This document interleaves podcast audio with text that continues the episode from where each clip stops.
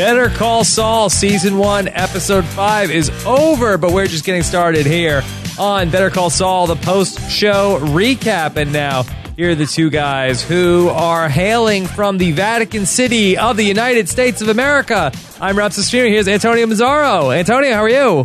Rob, I'm great. This is weird. I'm seeing myself over your shoulder here live on YouTube. I'm uh, looking into my own eyes. I feel uh, feel very entranced. Yes. All right. Don't get distracted, Antonio. I, I, I can't help it. It's like I'm like Narcissus. well, I can't blame you. Uh, Yeah. And so we've got a lot to talk about here tonight after a night when we saw Jimmy take a turn for elder care. Yeah, and Matlock. We had Jimmy. Jim. I don't know Matlock McGill or Jimmy McLock. I don't know what we want to call him, but yeah, he popped up here dancing around the old folks' home. Yeah, we had Tony the Toilet Tiger. Uh, Tony the toilet. Oh my gosh. Yes. Uh, and it was a night where I felt like, uh, you know, it wasn't really an action packed episode, but it was one that sort of probably the best points uh, or the most exciting moments probably came at the end of the episode. And I feel like we're set up well for episode six of Better Call Saul. But here tonight, we're going to talk about Better Call Saul, episode number five. Uh, and very excited to be back here with you, Antonio. I'm excited to be back too. And I we're about this is the halfway point of season one of Better Call Saul. So I'd like to take stock at some point during this podcast and see where we're at halfway through what we think and what we expect for the rest of the season. All right, stock will be taken here in Better Call Saul Live. And of course, uh, we want to hear from you guys here on post show recaps, of course, in the chat room and via Twitter, hashtag PS Recaps, or on our YouTube channel at postshowrecaps.com slash YouTube. Uh, Alpine Shepherd Boy, the name of tonight's episode. Yeah, did you catch the Alpine Shepherd Boy in the How episode? How could you not? How could you not? I found the Alpine Shepherd Boy. Yeah. It was like a game of reverse, like the the uh, the old Price is Right game, you know, where the hiker's going up the mountain. Yes, that's an Alpine Shepherd Boy. I guess. yeah, I think so. Yeah, she's going down though, so I don't know. Maybe somebody offered her a lower price. Yeah, 150 when he went Yeah. off the cliff. Anyway, so uh, Antonio, what were your uh, big picture thoughts on the episode tonight? Well, honestly, of the five, I think it was probably the weakest outing, but it was also, I think, maybe the funniest. I the the Tony the toilet stuff was was really a true riot, and the stuff with I, I like the the kind of crackpot client montage where we we saw him kind of going to the separatist guy, and we saw the toilet guy, and I also really liked him kind of lilting around the old folks' home, just kind of, oh, hello, everybody, eat your Jello, don't cheat. I, I mean, I really like the various shades and identities of Jimmy McGill. So I laughed a lot at this episode, and I'm very intrigued by the last couple of minutes of the episode. But the rest of it was a whole lot of Chuck. And uh, we talked last week. You know, does it show of a Chuck problem? I think was one of the questions that was asked. And I don't know that it has a problem, but it occupied a whole lot of time in this episode. And I'm not sure exactly where that storyline is going. So it's hard to say in the moment that it's a waste of time, but it feels like we, we'd rather be spending time doing other things. Yeah, and I'm wondering if it's not so much a Chuck problem as it is uh, also a tone problem. Like, I feel like I'm having a hard time wrapping my head around what this show is. Now, it's clearly not Breaking Bad, but we have seen moments where there's been tension like Breaking Bad. But I feel like we've had like extended moments of lightness in this show that we would never see on Breaking Bad. Yeah, uh, there there are definitely. I mean, not that Breaking Bad isn't without humor, because oh my God, there's some just hilarious, all time funny moments in Breaking Bad. But it tends With- to be dark humor, whereas I felt like a lot of the stuff, especially tonight, was like, you know, not like what you would call dark humor at all. No, I mean this is just straight straight funny. I mean, sex jokes and toilets and separatists and currency and all sorts of old lady things going on, and Jimmy having to dance around and his face on a Jello uh, container. All of that's really really not dark at all. That's really really funny for sure. Yeah. And so I, I'm interested to see where this is going to go because ultimately we saw at the end of the episode, it looks like we are going to be going to a more dramatic place uh, with this stuff uh, coming up with Mike. And so is Better Call Saul, in your mind, is it too schizophrenic for you, Antonio? it's not too schizophrenic for me, but I mean, we have to keep in mind this is a show in its first five episodes. So I do think it's going to take a little while for the show to decide what it ultimately wants to be. And I think a large part of that dancing around is Jimmy McGill is not is not Saul Goodman yet. So there's a lot of well, will he or won't he? And we know he will. We know he's going to break bad. We know he's going to get uh, into the Saul Goodman mode. So a lot of this teasing around will he or won't he? Is he ultimately going to be a bad guy?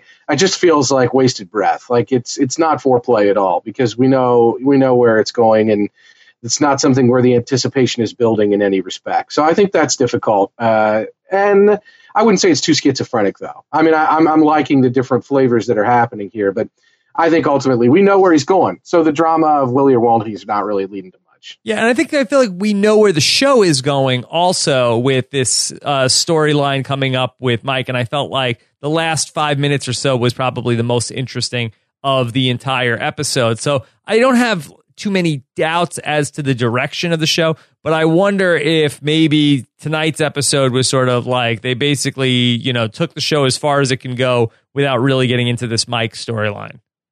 Yeah, maybe. I mean, I was Chuck is still going to play a part, I would imagine, in Jimmy's life, and we're still going to get all of that. But yeah, I and I, am not sure we're done with the Kettlemans yet. We may be, but I would be surprised if we've seen the last of the Kettlemans as well. But overall, I think that's a pretty good observation, Rob. I'm inclined to agree that it's sort of like we've kicked the tires in a lot of this.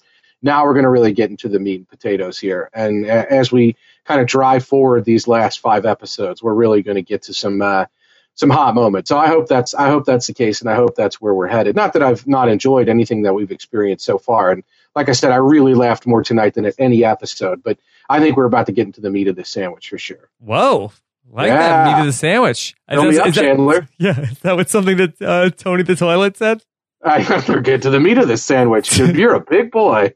Wow. Um, let's just uh, talk through the Chuck stuff. And so uh, from the uh, Chuck uh, storyline, do we have definitive evidence yet at this point that Chuck has a mental illness? Yeah, I think this is a this is a pretty good question. I think that we we've kind of teased around this through the first four episodes, and I'm not sure that the doctor's you know turning the the bet on proves anything beyond a shadow of a doubt. Uh, there are different legal standards, so I'm not sure which one Chuck would tell us we needed to use: reasonable doubt or uh, or preponderance of the evidence or what. But I don't think it proves anything. But I feel like it's pretty clear that the condition is largely mental. That doesn't mean it doesn't manifest physically, but I feel like it's coming from a mental place. Yeah. Do you think that Saul ultimately will decide to have Chuck committed? Well, I, that's an interesting question because we saw in this episode with the stuff that's going on with Hamlin that Saul has actually, or Jimmy actually has good reason to do that because doing that would probably make him uh, Chuck's custodian, and that would give him some sort of ability to control his decisions, uh, and then he could really stick it to Hamlin. And so it, there's a lot of incentive for for Jimmy to do that because he could really get one over on Hamlin that way.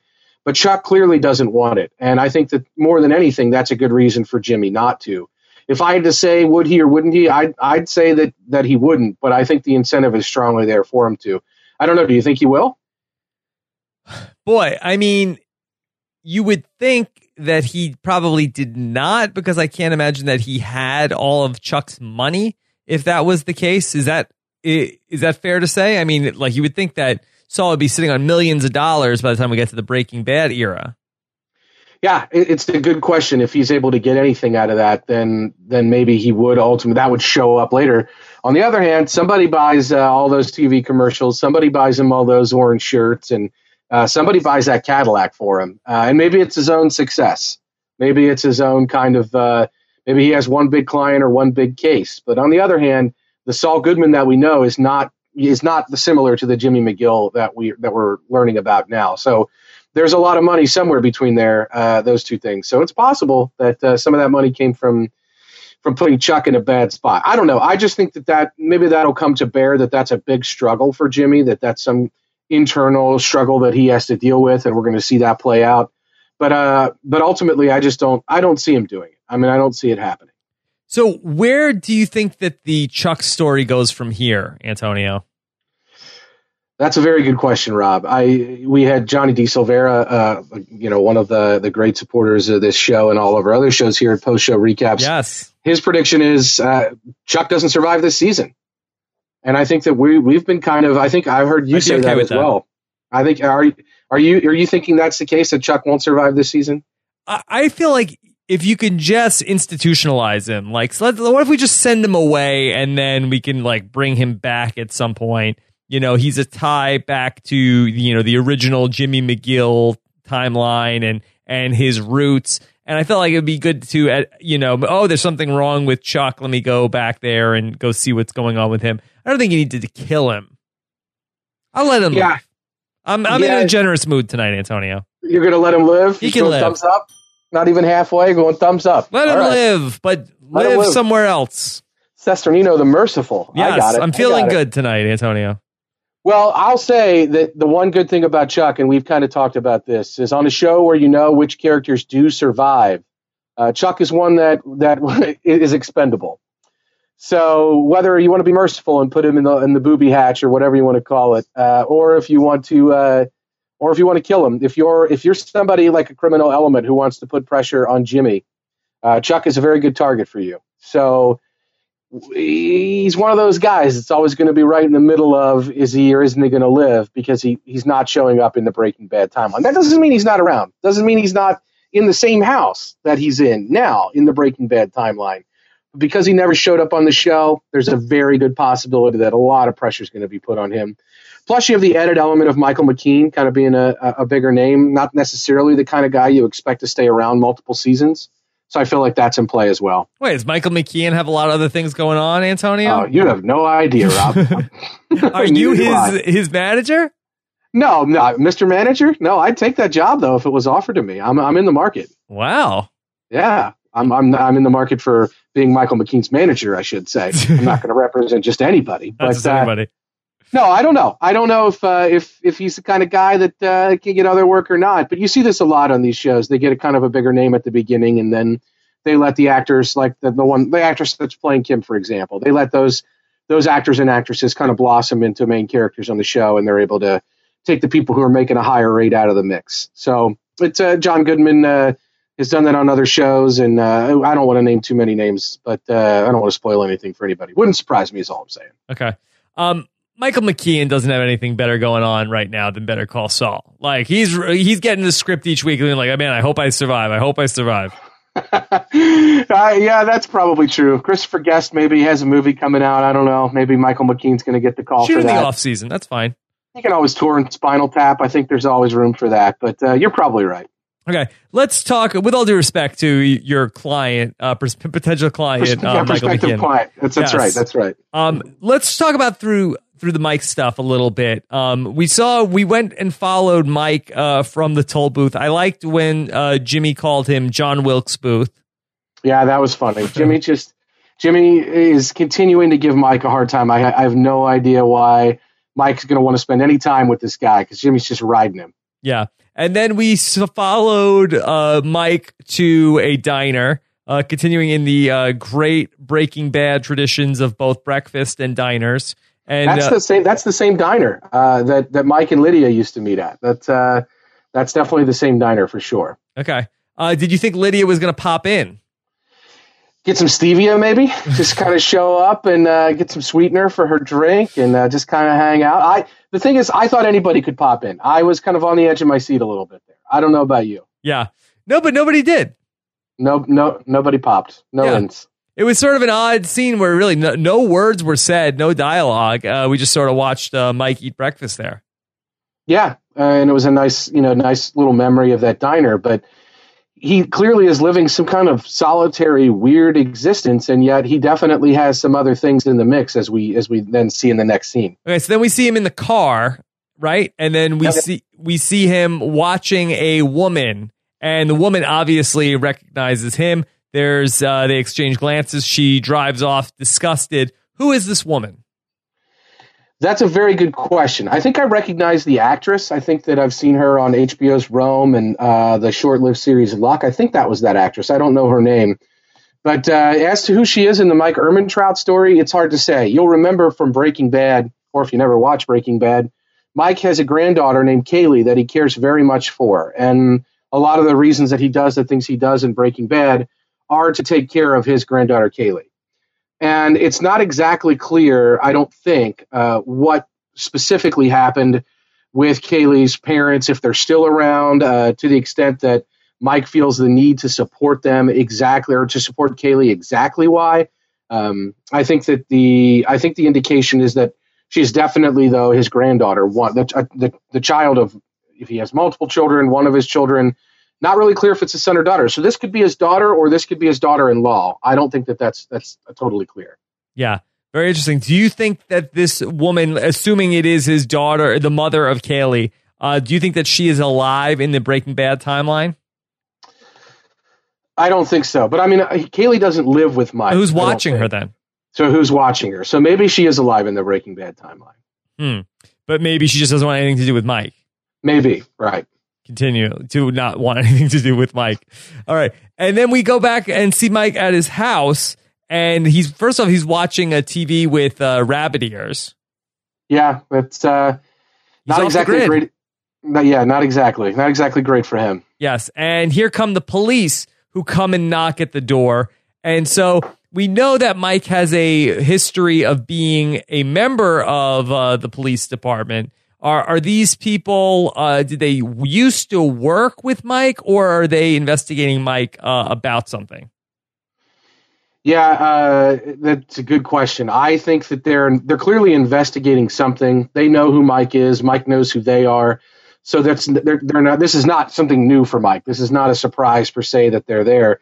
That said, this is sort of a cavalry of police here. There's four or five cops out there, right? So I don't exactly know, but one of them said they're you're a long way from home. I don't think he's necessarily there to get Mike, um, but uh, but I guess I guess we'll find out. I if I had to guess, I'd say Mike maybe is involved in something and has tried to run from it. Uh, maybe not. He wasn't necessarily involved in the crime. Maybe it's an old case of his, or it's mm-hmm. a case somehow related to him that he doesn't want to anyone any, want any part of uh, that he's tried to hide from, and they're there really kind of banging on his door. I mean, they weren't waiting for him when he got home. They kind of there and they knocked. You know what I mean? And you see early in the episode what the police do. Uh, if they don't want you to, if they if you don't open the door, they kind of burst in. So I don't know. I feel like this guy, one of the guys had like a like a suit coat on. He was looking more like a homicide detective. Uh, so I feel like maybe he's a detective of some sort. And I don't know what he would be investigating Mike for, but my guess is this is somehow related to something Mike either worked on or knows about. Yeah. What I want to investigate about Mike, what shift does he work in the toll booth? I wonder the same thing. He seems to be there all the time. I thought maybe the, the sun was going to change, and what we were going to see in that scene is he lives in that toll booth like Jimmy lives in his office. Yeah. I mean, it seemed like he worked a shift where he was started in, I guess, the nighttime and worked overnight into the daytime. Yet every other time we see him, he works in the daytime at the toll booth.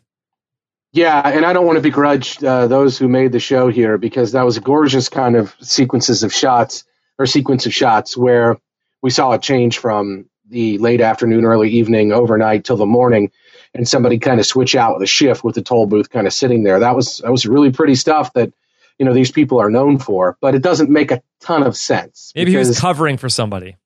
Maybe, he or maybe shifts with somebody. Maybe we often see him uh, telling telling Saul or Jimmy you know, you don't have your stamps because Jimmy's leaving near the end of the day. So maybe he's always working at the end of the day. And the times where we've seen Jimmy kind of pulling up, it hasn't been kind of early, early morning. So, but still, that's a really long shift. Uh, I can't imagine why he needs to be there all night long. I guess uh, maybe there's all night long court there in Albuquerque. Yeah. No, I think it does make a lot of sense because I feel like uh, he wouldn't be able to get validated late at night. I feel like the people that work in the court are going to go home at a certain time yeah, hard to get those stickers. Hard yeah. to get those stickers. I don't know. We're gonna we'll we'll call out Better Call Saul on that one. Um, let's talk about the montage that we talked a little bit about earlier in the show, uh, and start off at Ricky Sipes' house and the million dollars. I mean, where did you think that was going? Because uh, it seemed like everything is going great. He's loving Saul. Saul is excited. He wants to give him a million dollars, 500 up front, 500 later. And until the point when we see, you know, his face on the money, we obviously uh, know what's up. But did you feel like things were going to be starting to go really much better for Saul? I mean, I didn't think he was getting 500k. Even when he said it, I didn't think that was happening. But uh, but I did think that that was funny that uh, that saw Jimmy was right there with him. Jimmy's like, absolutely, you know, I I refuse, I refuse to be a victim, and it's like he right away tapped into his kind of language. I love that moment where he had that whole lie built up about, well, it's my assistant's car, mine's in the shop. And the guy starts talking about his car, and Jimmy wants to say, like, hey, you know, like, that's not my car. My car's in the shop. But as soon as the guy wants to use the car as something that would help Jimmy, Jimmy's all about it. I love this Jimmy McGill. He's just so slippery. Yes, he's very slippery. And then at the point where uh, you know he sees that the money's not real, he's just out of there. You just cut to the yeah. car just peeling out. Yeah, and that and I mean that's really funny. This this guy, he was the guy was complaining uh, about illegals, but then he was also saying something about uh, he wants to hire illegals. He was saying he doesn't want people cracking down on his business and investigating every background. But he was also complaining about how hard it was for the little guy to get ahead. So this guy was a walking contradiction. And I, I was ashamed. I was sad that uh, Brad Calhoun, Buddy Garrity from Friday Night Lights didn't play this role. It would have been perfect for him. would have been good. Uh. And that was very fun. Uh, and then we went next to uh, go see uh, Tony the Toilet Buddy. Yeah, so, uh, and uh, by the way, I mean, if everything that happened in the previous episode with the billboard and everything that happened in this episode, I, it's all worth it for Tony the Toilet Buddy. Yes, and if so, Fisher Price or Playskool got a hold of this, Rob, can you only imagine? yeah, I mean, did you feel like was uh, Chandler's dad? Uh, was he just a what? Was he a, a big perv, or was he just totally oblivious to what he had created? I, I think the latter. I think that uh, that old Daddy Bing was just kind of out of it, and I don't think that he really considered. I mean, it took it took Jimmy McGill walking in, calling it a sex toilet, uh, for I think for this guy to really, really understand what he was dealing with. I don't know though. I, I I laughed a lot at this. I laughed when Jimmy said this would be really big in, in some of the wealthier parts of the Pacific Rim nations. Yeah, I was like, wow, that's uh, that's a hilarious dig on what I think uh, perceived fetishes uh, in certain cultures. I don't know. I is this where does this rank for you, Rob, on uh, on toilet add-ons? I think you saw the Kickstarter about the urinal. I think we were. I think no, we I kind of like that. that. I thought that was. I was surprised that didn't do better. Um, I would say this would probably be pretty low on the on the list. Um, you don't um, need the positive reinforcement that comes with this. I mean, it would be it'd be nice to have. I'm not sure. I'm not sure it would be nice. Maybe if there was like a volume control on, I feel like uh, that I don't need everybody to know what's going on in there.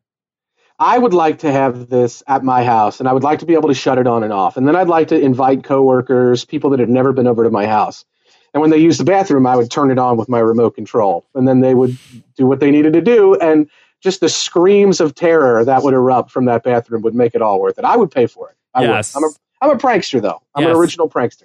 Well, if you're going to uh, be scared in that manner, you're really in the right place. Uh, a la, a la Hank on uh, Breaking Bad. You make a good point. Uh, you make a good point. right. This is uh, exactly where you want to be. Yeah, and uh, maybe you can get a squatty potty in there. I don't know. Oh yeah. Oh, now you're living. Now you're, yeah, now you just get get an iPad. You can just set up shop in there, man. Yeah.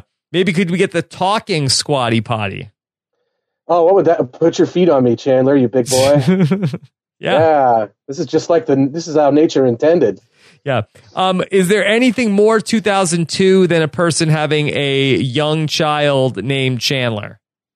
No, that's a good. That's a good call. Uh, I hadn't thought about that. Is this other kid named Ross? Maybe. Maybe. Uh, have you watched The Odd Couple at all, Antonio? I have not seen the new Odd Couple. Is it supposed to be good?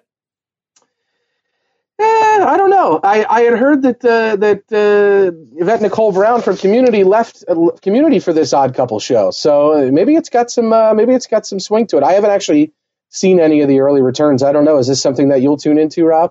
I don't know. I think that the one thing that attracted me to it was that I think that um, that Matthew Perry on that episode, I, I believe he's his occupation is supposed to be a podcaster.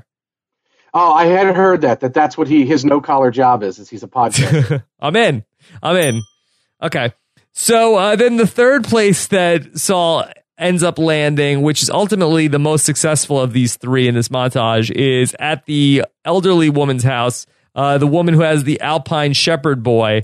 Um, and he really does have a rapport with the uh, older citizens of New Mexico. Yeah, he's got a soft touch. He doesn't exactly come off as totally trustworthy, but he is a nice guy and he listens. So that'll that'll get you somewhere with those uh, those senior citizens of New Mexico, I guess. And yeah, he uh, listen. Anybody who's got seven crisp twenty dollar bills for him because she hasn't sent out seven birthday cards this week, uh, is is probably a good client.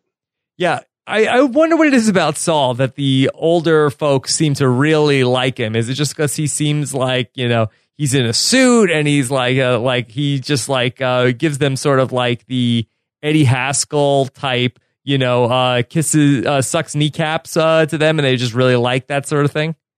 Yeah, I mean, I do think that that's uh, that's the big that's the big hook. That, or maybe they appreciate his his wig. they like that.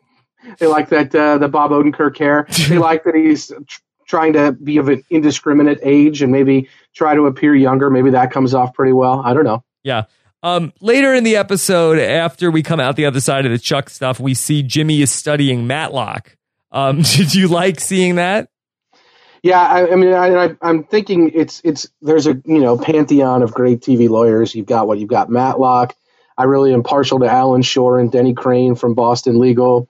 Got the whole crew from Ally McBeal. You've got, and I'm sure I'm missing a ton, but of course Saul Goodman is on that that pantheon. He's on that Mount Rushmore or, or approaching it of TV lawyers.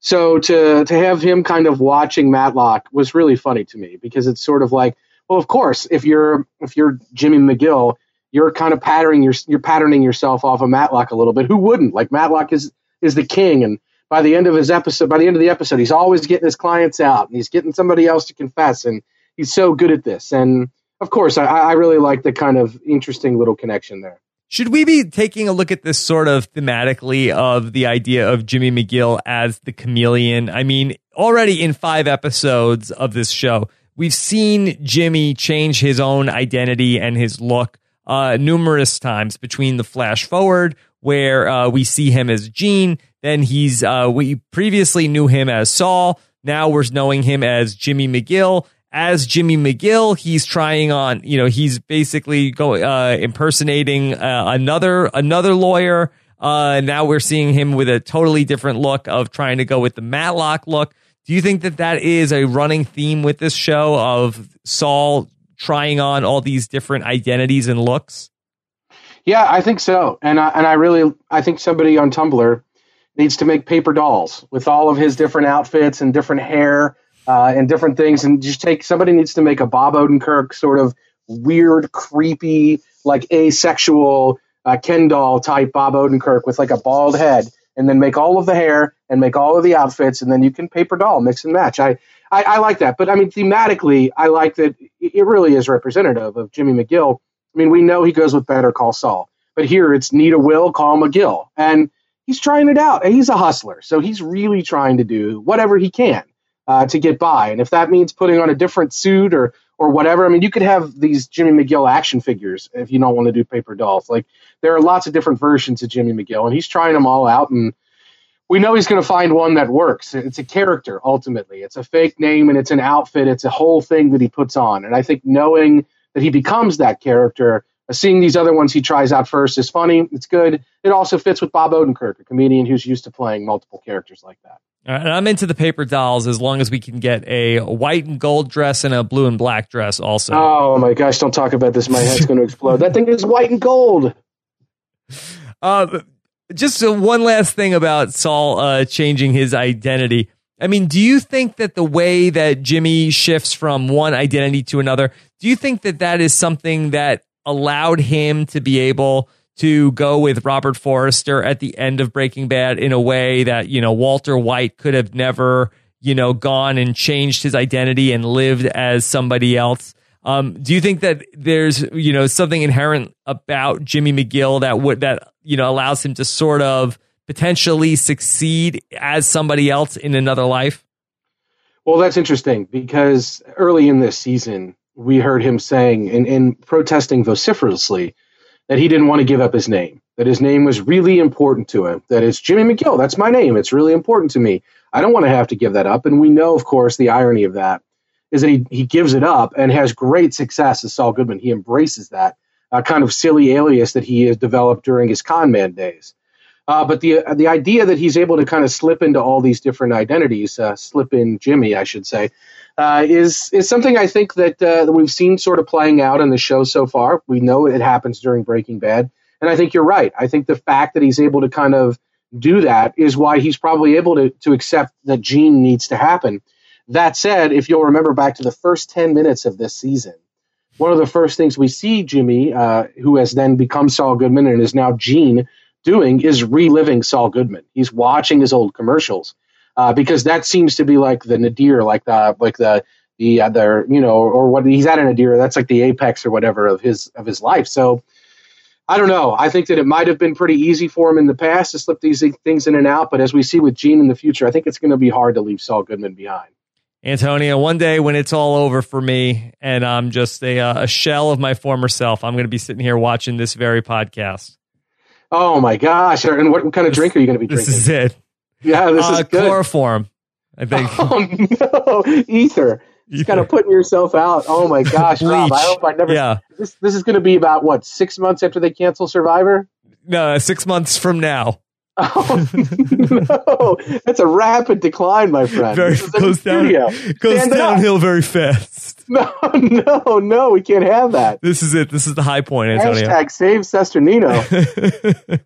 Um, one more thing before we get to the questions, I want to just touch on uh, the Jimmy and Kim uh, show Saulmance. Uh, can you give us an update, Antonio?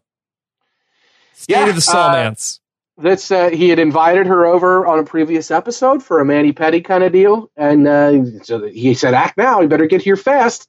And then we see in this episode that, that that's going on. He's painting the toenails this is Jimmy McGill. He's a man of many uh, man of many skills. He's, he's he's painting the toenails up, and she's sitting in the massage chair. They're having a good time, probably knocking a few cucumber waters back. Customers only. I don't care. And uh, yeah, she uh, she's kind of hiding that obviously from Hamlin. She's, I'll, I'll try to find Jimmy, she says. But yeah, these two have something going on. Whether or not it's something that's already happened or it's about to happen or it happens from time to time, I, I think that you know it happened already personally. Uh, and, and and they could blossom into something uh, a lot closer together. She's looking out for him. They kind of swap war stories. She's the one who's like, "Oh, you should go into elder law." And uh, and I should add the the elder law scene where he walks into the old folks' home. The theme from the Third Man, which is what's playing in that uh, in that scene with this the weird zither. I don't know if you've ever seen a zither. Have you ever no. seen a zither? It's kind of a weird, like the way that the way a piano works, right? Is that these these wires are in there and they're really tight. And when you strike a certain key, it rings and vibrates the wire so you hear the noise. Uh, and a zither is a similar kind of concept, but it's it's sort of tied down and you can hold it and play it. Uh, and it's a, it's a little bit like a, a little bit like a guitar, but it's not it's not kind of acoustic like that. It's set up differently, but uh, it's a very unique you know sound. You heard it during the episode tonight. You probably recognized. Oh, I, I've heard that instrument before. There's a very famous, great, excellent movie uh, called The Third Man this song, actually, if I'm not mistaken, went to the top of the pop charts in like 19, maybe 1948 or so. Uh, you guys can look it up. I don't know if it's true or not. But this crazy, like, like sappy, you know, zither orchestra song went to the top of the pop charts. If you can imagine that. Wow, and, uh, Antonio, uh, you're you're like heard, a regular uh, Casey Kasem. This is right coming up now. I can't. You should do it, not me. But uh, but yeah, I when when I heard it, I was like, oh my god, it's the third man theme, and I was like, oh my god, I am so old inside, and I love this so much. I was like, they're using this to make this place seem full of old people, and it's something that I really love. I had a, a lot of moments of uh, self analysis during the episode tonight, Rob. All right, well, we'll continue the self analysis with your questions here on Better Call Saul Live. Of course, you can get them in hashtag PS Recaps or on our YouTube channel at postshowrecaps.com slash YouTube. Okay, here we go. Let's start here with our first question of the night. Uh, Antonio, you want to get us started? Yeah, let's do this. Uh, this one is from Darth Zeroni, aka Jason Burning. Jason's a good guy. Jason says, "So what? He's Jimmy the Silver Fox Whisperer now. This is uh, this is uh, this is Jason's observation. He's Jimmy the Silver Fox Whisperer. Yeah, this is this is Jimmy, right? He does everything. Yeah, he's now he's working with the with the old folks. Yeah, this is uh, and we got our next question is right in line with that. Okay, uh, this one is from Riot Maker who says. Uh, does elderly law involve lots of nursing homes and Jello? Depends, I guess. Uh, Antonio, can you get a guy to do custom Jello cups for you? And if so, uh, is this a good viral marketing technique to uh, get out the word about Rob as a podcast nominated for podcast awards? It couldn't hurt. It couldn't hurt. Depends, I guess. You stepped on the punchline on that one, Rob. Yes. and I guess it depends uh, if you want to get those Jello cups. I don't know. I feel like Jello cups are kind of uh, 2002. What would be a good way to get the word out about uh, custom earbuds? Snack packs. Snack packs? You like? Is that the uh, timeless? the- They're timeless. they're timeless. The timeless snack of a podcast audience. Yeah. Yeah, I think that would be pretty good. Love Yeah, good. I like it. Yeah, I feel like Jello is not never the kind of thing that you crave, but if you have it, you say that's not bad. Yeah, there's always room for Jello, Rob. Yeah, I just find it's not very filling. No, I mean you can only eat so many horse hooves before you uh, kind of start throwing up. I think that's what gelatin's made out of, Yeah, I right? I, don't know. right. That's what somebody Don't told me. think about point. it. All right, well, what I does know. Zach Brooks have to say? Zach Brooks says tweeted at us and said, "Favorite flavor of Jello? Well, Hmm. we're just gonna. This is a post Jello podcast here. Yeah, what, what's your favorite? I don't know. Uh, I think I like uh, like the green Jello the best. Yeah, green is good. What flavor is that? Is that lime? Maybe apple or lime. I guess lime. Lime Jello. Yeah. Lime. I feel like anything red is good. Also, You you grew up on Long Island, am I right? yes. Did Um, you ever have the Jello mold? yeah, not like. Um, I feel like you see it more on TV. Uh, you know what is good if you can get it with the fruit in it. That's pretty Ooh. good. You get like banana or like strawberry actually in the Jello. That's that's very it's very good. See, I feel like uh, I feel like I just I missed that out. We just never really did that in the Midwest. It wasn't a. I mean, Jello was a thing, but the the having people over with the fruit molds and all that just wasn't part of my my growing up. That's good. Okay. Uh, what about Mike Bloom? What's he got? Mike says the scenes of Saul visiting clients seem to have a more comic tone, reminiscent of the original concept of the show. Did you enjoy those more or less than the dramatic hospital scene that followed? Well, I think that that's a a loaded question because I don't think anybody enjoyed the dramatic hospital scene. I feel like if if it's the choice between the comedy or the dramatic hospital scene, I think the comedy was like the, the comedy was great for comedy and the dramatic scene was sort of like so-so to maybe even worse. Uh, eh, tell me if I'm speaking out of school, Antonio. No, I don't think you're speaking out of school. I mean, I, think that it's I think that it's tough. I mean, this show we talked about it. It's kind of trying on a lot of different things. I mean, in, in many ways, it's like the Jimmy McGill that we see ourselves, where we're seeing him try on these different personas and do different things that work. Sometimes we have a great kind of courtroom scene, even if it's in a desert, uh, with Jimmy doing his classic Saul, you know, Saul Goodman negotiation and oratory, uh, and working with drug dealers and everything we see in Breaking Bad. Uh, and then occasionally we have him doing kind of a Matlock style uh, trot around a nursing home. It's just hard to say. Uh, sometimes the, this show isn't just trying on those same kind of paper dolls that we've we've talking about. So I think that it's going to find its way here uh, with the Mike stuff, and I think that we'll have it'll strike the right tone and balance. Uh, right now, I think it's kind of uh, experimenting, and I'm enjoying all of it. But of course, I'm laughing a lot harder at the comedy than I am kind of holding my breath at the drama. Yeah, sure. I think it's just not fair to compare it to the Chuck stuff because I feel like people are not loving the Chuck. No, gotta love the Chuck, but uh, but they're it's it's not happening right now. You're not right. happening. Not happening right now. Okay. Uh, here's another question. This is from uh, Jordan Zelensky. Where is all the meth, Albuquerque? It didn't happen yet. No, but what's funny is, uh, did you notice the police thought that uh, Chuck was a tweaker? They looked at his uh, did say that. his wires being ripped out, and they saw him kind of acting crazy, and I think they thought to themselves, "We got ourselves a meth head here." Yeah. Uh, it's ironic considering what we know happens to Albuquerque in the near future here. Let me ask you a quick question, uh, Antonio, not to get into any spoilers from other show. Uh, give me the power rankings. Uh, Chuck versus Bran and Jojen Reed. Oh, in terms of in terms of uh, how, what are we ranking here? Um, what are we ranking? Uh, just over overall Value to storyline. Yes. I, I I'm taking Bran. I'm taking, Taking Bran. Bran. Uh, I'm taking Bran and Jojen Not over close? Chuck. No, not close right now. I, I, I, I, I'm not again. I don't want to get into spoilers, but not close for me. I, uh, I think anytime the the thing about Bran and Jojen is you got Hodor, and there's just no Hodor with Chuck. If Chuck had a large sort of deaf mute or a guy who could only say one word, orderly, that was helping him around doing his cooking and cleaning, who could only maybe say one word, like what would the one word Chuck's orderly say would be? What would that be? Electromagnetism. yeah, ground yourself.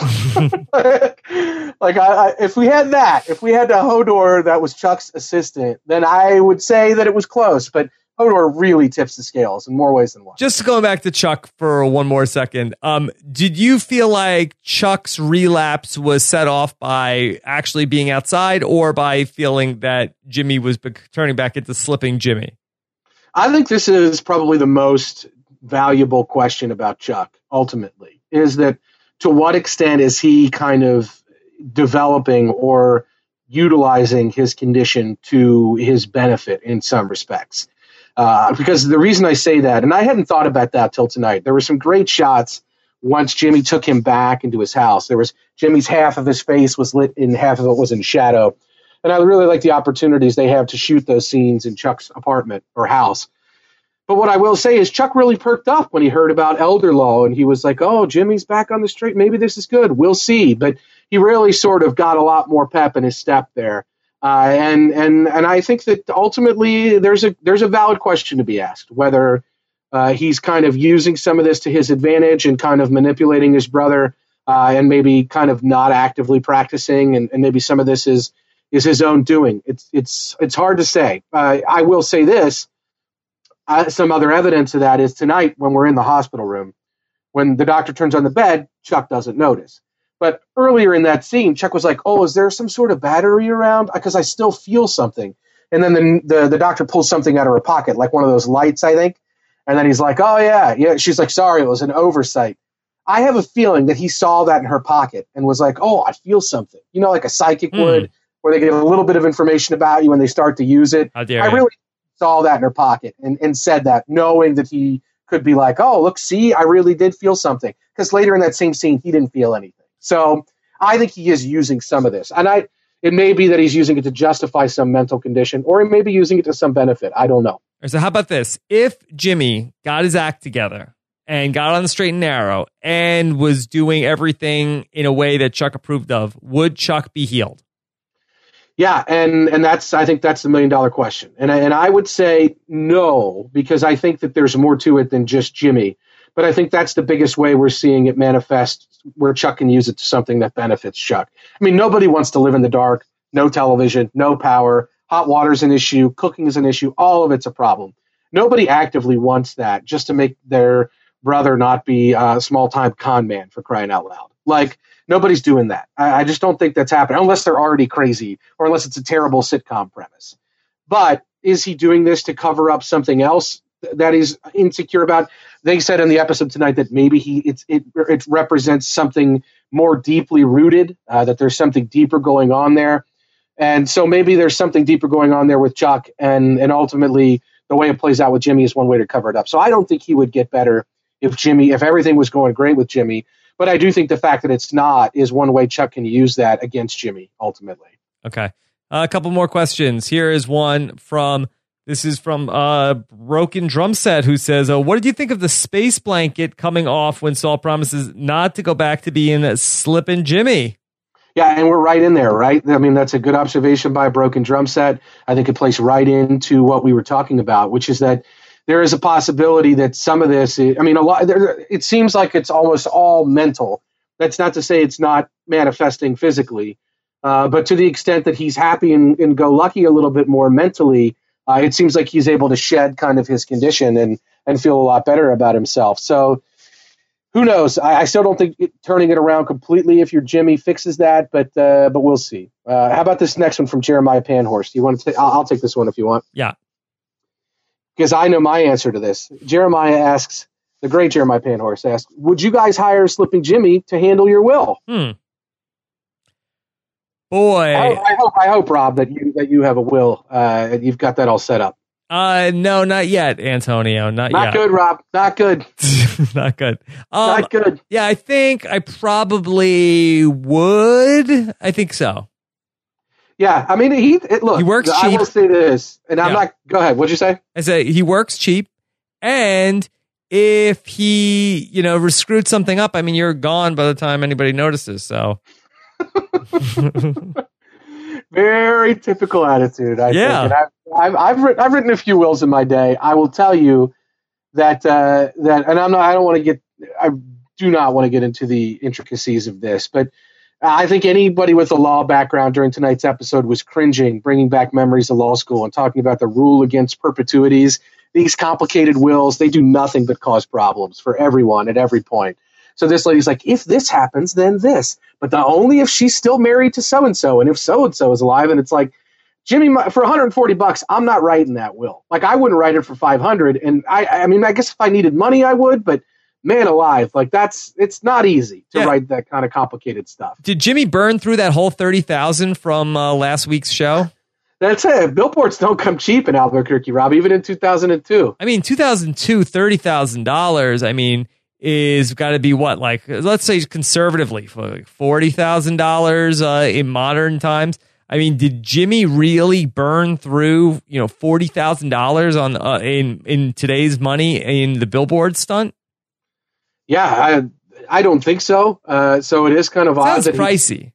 It's a very pricey billboard, and he's still driving around that beater car that he had. I don't know where'd that money go. Maybe he felt bad about spending it. Maybe he only felt that he should spend enough of it to uh, kind of get some of this business going. Maybe he truly did see it as advertising. I doubt it, but maybe. Okay.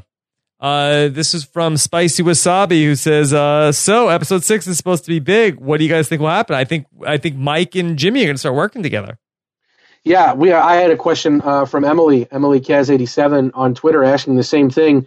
Um, do you see this uh, as? I mean, do you think that this is how? How do you ultimately see Rob, Jimmy, and and, and Mike's business relationship beginning? I mean, is Jimmy gonna is Jimmy gonna represent him here in this issue with the cops? Yeah, I mean, I think it's pretty straightforward. I mean, it looks like uh, that Jimmy's gonna need a lawyer, and then he only knows one lawyer. It's gonna be Saul, and then we end up uh, with these two people uh, sort of working together, and then you know, Mike becomes more involved in Jimmy's business and the Nacho story and the Kettlemans and all that stuff. And I think that's to really start to drive the series a little faster.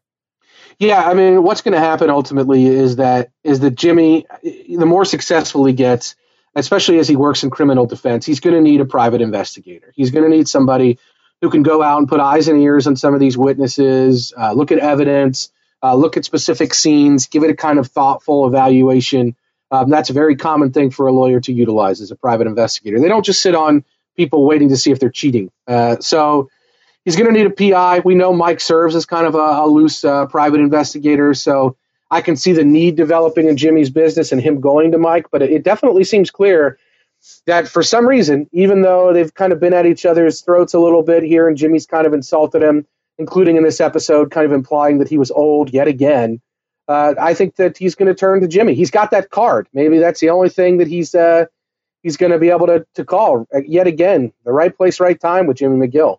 Okay, let's take a few more. This is from oh the great Colin Stone, who yeah, says this this is a good one. Any theories as to why the Better Call Saul intro music abruptly cuts out earlier than it should? Antonio, did you notice this?